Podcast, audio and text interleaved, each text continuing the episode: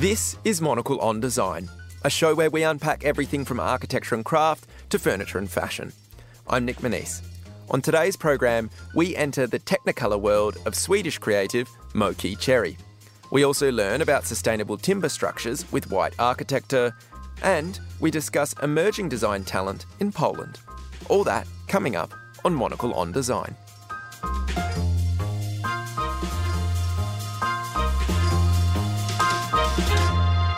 Moki Cherry was a Swedish designer, artist, and educator, prominent in the 1960s and 70s.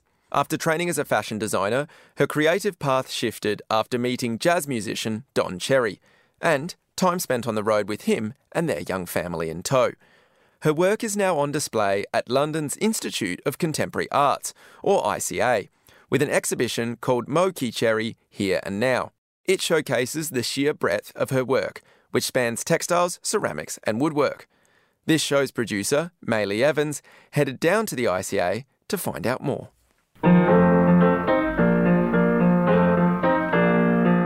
The reason why we wanted to do a Moki Cherry exhibition is because we cherish the artists that are interdisciplinary, that don't put themselves in boxes but are just like creative, full stop. She is an example of where art and life meet. My name is Bengi Ünsal, and I'm the director of Institute of Contemporary Arts in London her determination for artistic survival is very clear throughout her career because she had to balance motherhood and her own practice while she was touring with her creative partner, who is a renowned jazz musician, Don Cherry, while she was bringing up her children, Neneh Cherry and Eagle Eye Cherry, which we know from the contemporary music world. When she was fixed in one spot at their home, she just had an open door policy to collaborators and artistic community. I love the fact that she uses textile and you can see that it's old. There are bits and pieces of it that are stained. When you go to a museum, maybe, and looking to a painting, it's kind of preserved so much. But when you look at Moki's work, you can see that it has lived like all those multiple lives, you know, and that's what I love about it. My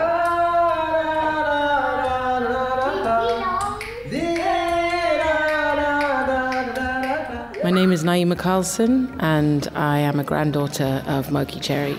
And I work looking after her estate and artworks and the Cherry Archive, which is the collections and archival material of my grandparents, Don and Moki Cherry. Moki really, from her kind of like late teens, she was really focused on studying pattern cutting. She also worked in a women's fashion house making coats. She went on to study in Stockholm at the Beckman School of Design, where then she was there like quite a few years, really developing all her skills as a fashion designer. That's really where her like creative basis and education was through different circumstances, meeting Don Cherry, who became her partner, jazz musician from the United States. Through them also having a family together, and then just like many different life circumstances of constantly having to move places and often not having work, etc., needing to survive, her career took a totally different direction. She first started painting stage sets and then realized that that really wasn't practical because she just had to leave them behind and they couldn't travel. They were often just like traveling with few bags. She quickly realized she could use her textile skills to make stage environments instead and started making tapestries. First, she was mainly making them for like the posters for a concert and making costumes and then they kind of like grew and became larger and you know she made some incredible and really large tapestry pieces it was really like through a need for survival, which I think is actually a really important aspect of her work, that she reinterpreted the like conventions of like textile and her skills with design and sewing to make these like huge textile applique pieces that were then used in many different projects.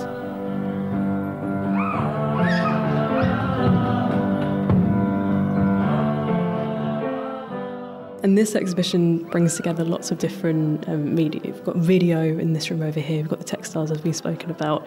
How important was it to showcase the breadth of Moki's work and that she was not confined to one media? Being involved as uh, co-curator in this show, for me it was a great opportunity to be able to be really involved in the artwork selection process.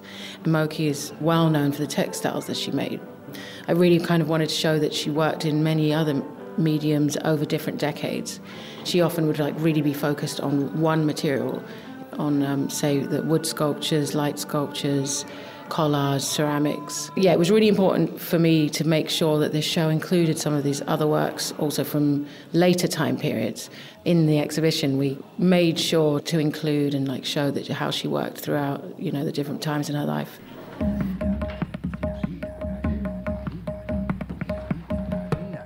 There is one motto that I came across um, that Moki lived by, and that was the stage is home, home is a stage. It seems to me that it was really important that there wasn't this barrier or delineation between her practice and her home life. Could you talk to me a little bit about what that was like, maybe growing up? Yeah, it's a quote that people really love and are inspired by from Moki. Being her granddaughter and having grown up with her, I guess it's kind of really different perspective. But I think that definitely for me, what that really means is how much her artwork and creativity is completely embedded in everyday life, living in your practice and really living day to day for creativity and creating and discipline as well like really m- making sure to use your time to put into you know the things that she believed in creatively but at the same time that might just be the space where you live. You know, it doesn't necessarily mean that every day is like thinking about making something for an exhibition. It could be much more just the way you approach cooking a meal, repairing clothes or making clothes or in the garden, all these things. When I think about it more, I try to really understand what maybe she meant by that stage as home and home as stage. And I guess it's really like bringing into daily life what you find meaningful, what you want to be creating for them, you know, bringing the music and artwork into daily family life.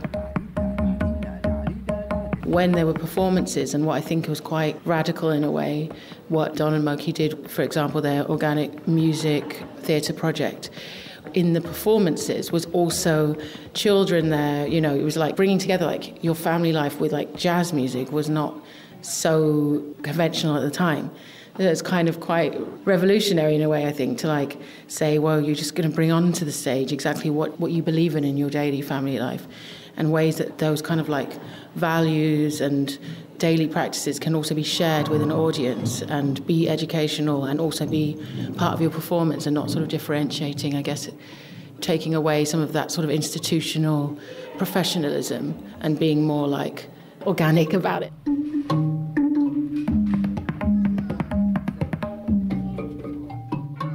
Wanted to ask about the role of education in that. I mean, you kind of touched on it there, that inclusion of children and not sort of shying away from the unexpectedness they might bring to a space. And mm. for you, how does education fall into this? Moki always had a focus on working with children. And for example, even in early designs I've seen of when she was still studying at college, she made this kind of like instructions for children to make costumes. She did some like editorial jobs involving children and family. So I think that that was obviously always something that she was interested in. In the later writings in the 2000s, that she kind of basically was talking about how many of the like New York galleries didn't really appreciate what she was doing, but that children had always been a consistent audience for her.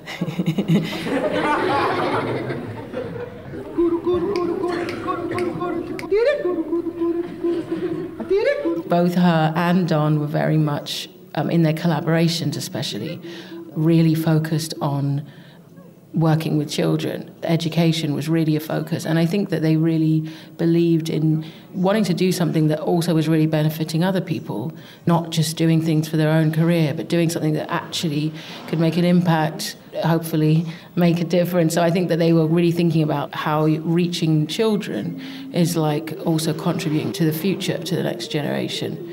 You know, so they traveled especially 1972, they went and travelled all around Sweden to 88 schools in one year, teaching children's workshops where they would bring lots of different instruments, bring the tapestries and like learn songs from the tapestries, learn songs from a country where a certain instrument was from. And they basically spent one whole year just doing that. And that was really a priority for them. But it's interesting because they still combine that with having concerts at jazz festivals, and Moki had you know a solo exhibition with a lot of artworks in in the next year. So it was really all interconnected, and then like their own children were there pretty much all the time, also helping to teach the workshop.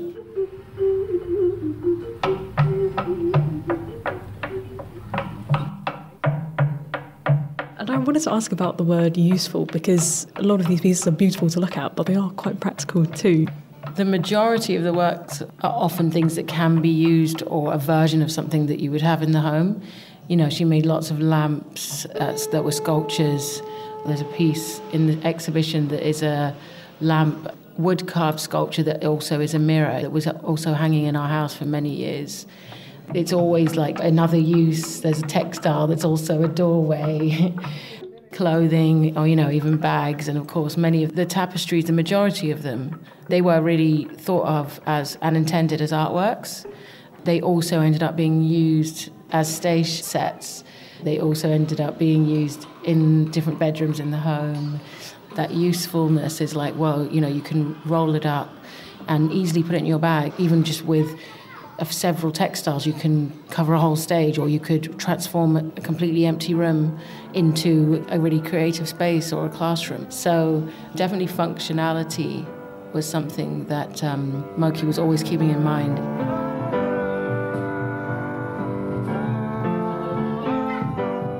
Your role as an archivist, I mean, looking after the estate and all of these pieces, what do you want to ensure the legacy or the continued enjoyment of these these works sort of going forward? What's in the forefront of your mind?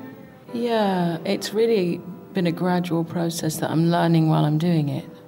I helped Moki growing up a lot of the time with her exhibition, so it was sort of natural to continue with it after, you know, she passed away what is now becoming the Cherry Archive.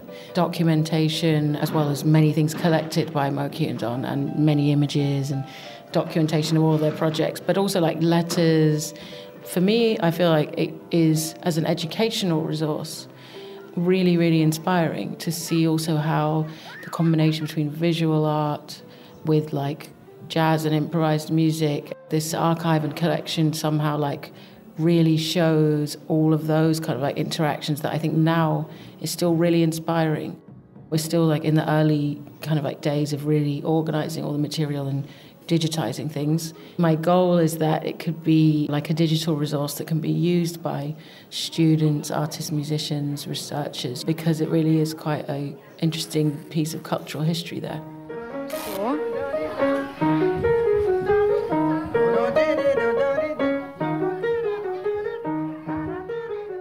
Exhibition curator Naima Karlsson, and before that, Bengi Unsal, the ICA's director. They were speaking to Maylie Evans. And thank you to the Cherry Archive for the wonderful audio that you heard woven underneath those conversations.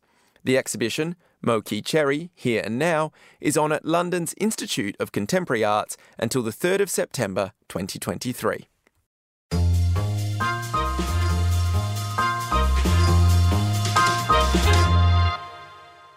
Alexandra Hagen is the CEO of White Arkitekter, one of the world's foremost design studios.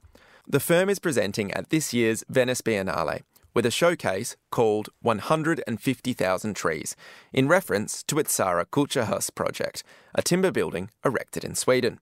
The firm's display in Venice unpacks the use of timber in architecture and the fact that it is now being hailed as the sustainable material of choice. And while it is somewhat celebratory, the presentation also stresses that architects and developers need to consider sustainability in terms of technology, supply chains, and beauty too. Earlier this year, in Venice, I caught up with Alexandra Hagen, CEO of White Arkitekter. We have recently completed one of the world's uh, tallest timber buildings, and we are exhibiting on the impact that such a building has on the forest with clear cutting of the forests and such. So we really want to raise um, the question how do we come to a responsible way of constructing timber buildings and how can we reduce the effect on our ecosystems? Maybe that's the challenge of it. I mean, there's the appeal of, of timber. We hear that it's you know an incredibly sustainable building material because it can sequester carbon. But what are you addressing or what are you looking at in terms of that environmental impact? Is the impact that a lot of the forests are becoming plantations rather than forests. And Sweden being a very small country, we are one of the three largest exports of timbers in the northern hemisphere and we don't only want forests that are plantations because they are less resilient with climate change. We need that diversity in order for the forest to survive over time. How do you hope that, I guess, these discussions inform the way that we build? Is there anything that you're hoping will come out of this? To be a little bit philosophical, it's down to human behavior and our need to always have more. I mean, what is enough, and how can we live happily and feel that it is enough? So the shift is maybe less about architecture, but more about what we demand of, of our buildings. Is that fair? Yeah, could be fair. How are we more responsible with our resources? And do we really need all of these large buildings, large homes, several homes to be happy? Or is it more important to be just that everyone has a home and that we take care of our living environment long term. Where does quality come into that? Is it about using good materials that are going to last and stand the test of time? Is it about making sure that everybody has a home? Is that also making sure that they don't just have a home, but they have somewhere where they feel fulfilled? Architecture is always about then also trying to build a sense of community. And of course, when you're standing here in Venice, we are reminded that you can build buildings that you can still use 800 years later. People cherish them and and love them. And then we're back to the design aspect. Beauty is so important for buildings to be loved and survived over time because buildings that don't have that quality of beauty, they are disposed of. People tear things down that they don't love. So we need to build beautiful things that last over time. That was Alexandra Hagen of White Arkitekter. The exhibition, 150,000 Trees, is on at the Venice Biennale until the 26th of November 2023.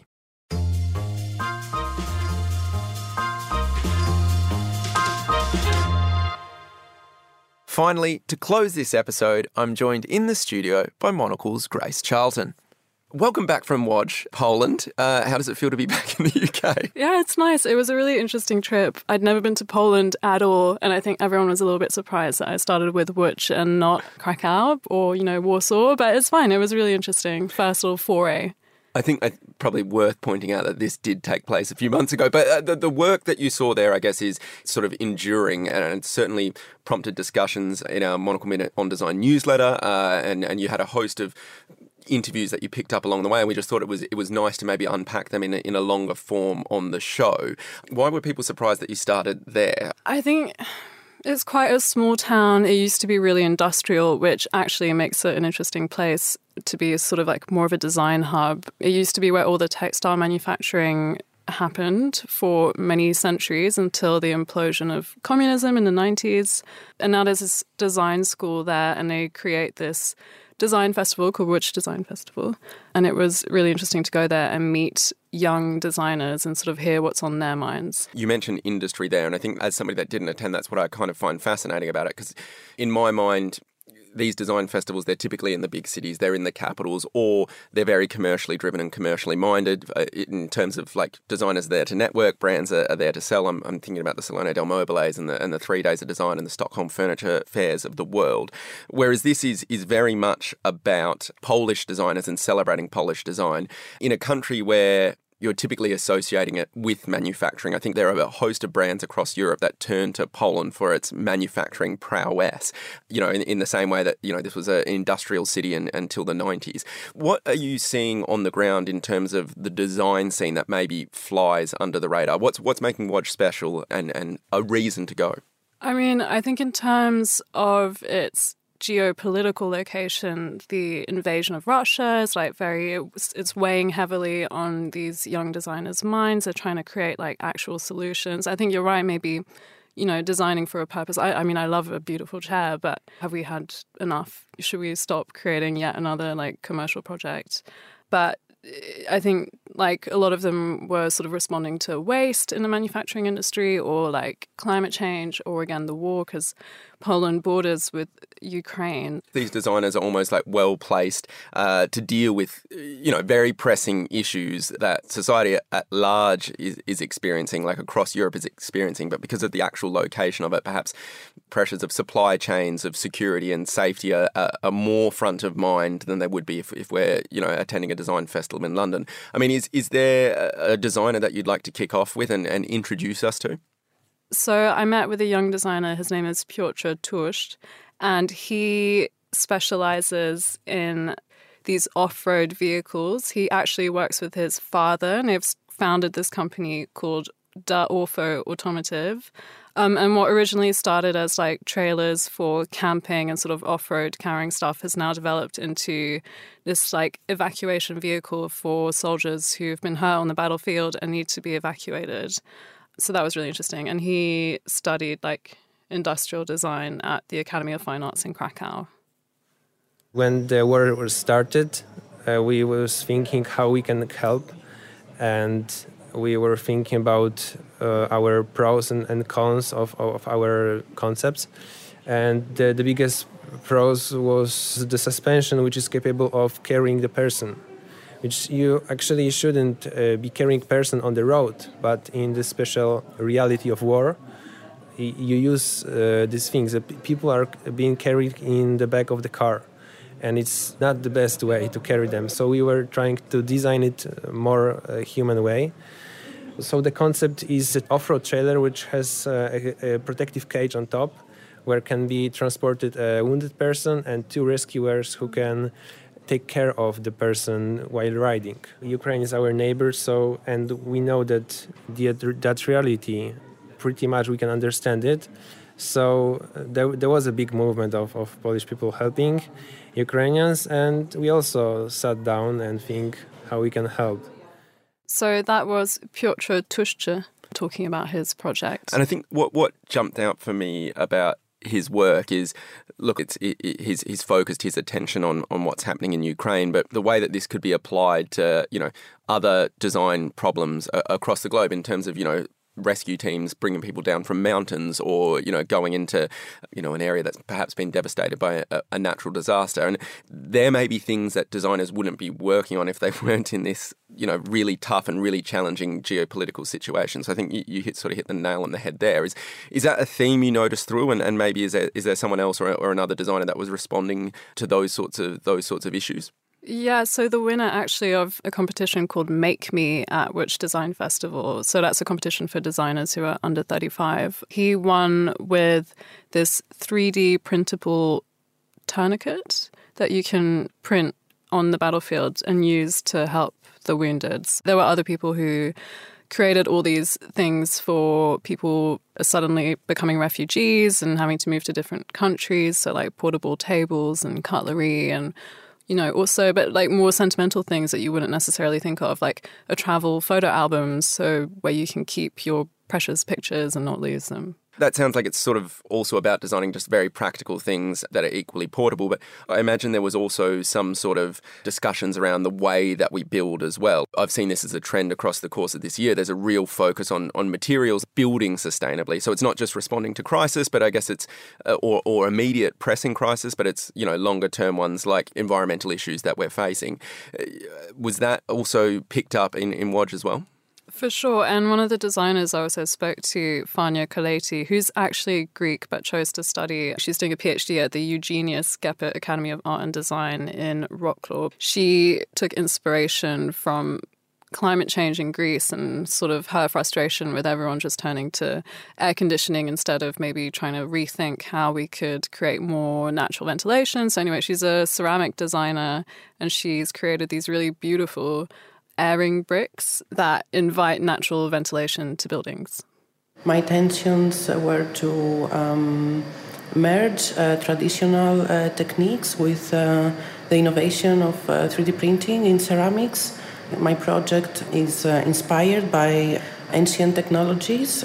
It's an airing brick that creates cooler air, the in- incoming air to the interiors. I got this inspiration by by this uh, this type of bricks that they are used to cool down spaces uh, without uh, the use of air conditioning or uh, energy that is harmful for the environment and uh, the air quality. I come from uh, Greece, so um, we have issues with heat waves. People are using a lot air conditioning in, in their houses, in public buildings, and there is a huge issue that affects the temperature of, of urban um, environment. This comes, of course, by the maximized use of air conditioning. So I decided to introduce a brick that uh, suggests a new uh, solution for the times of uh, climate change, uh, heat waves, and um, extreme heat. So that was Fania Kaleti there. Fania, I guess, is looking at traditional ways of building so that you don't have to rely on technology.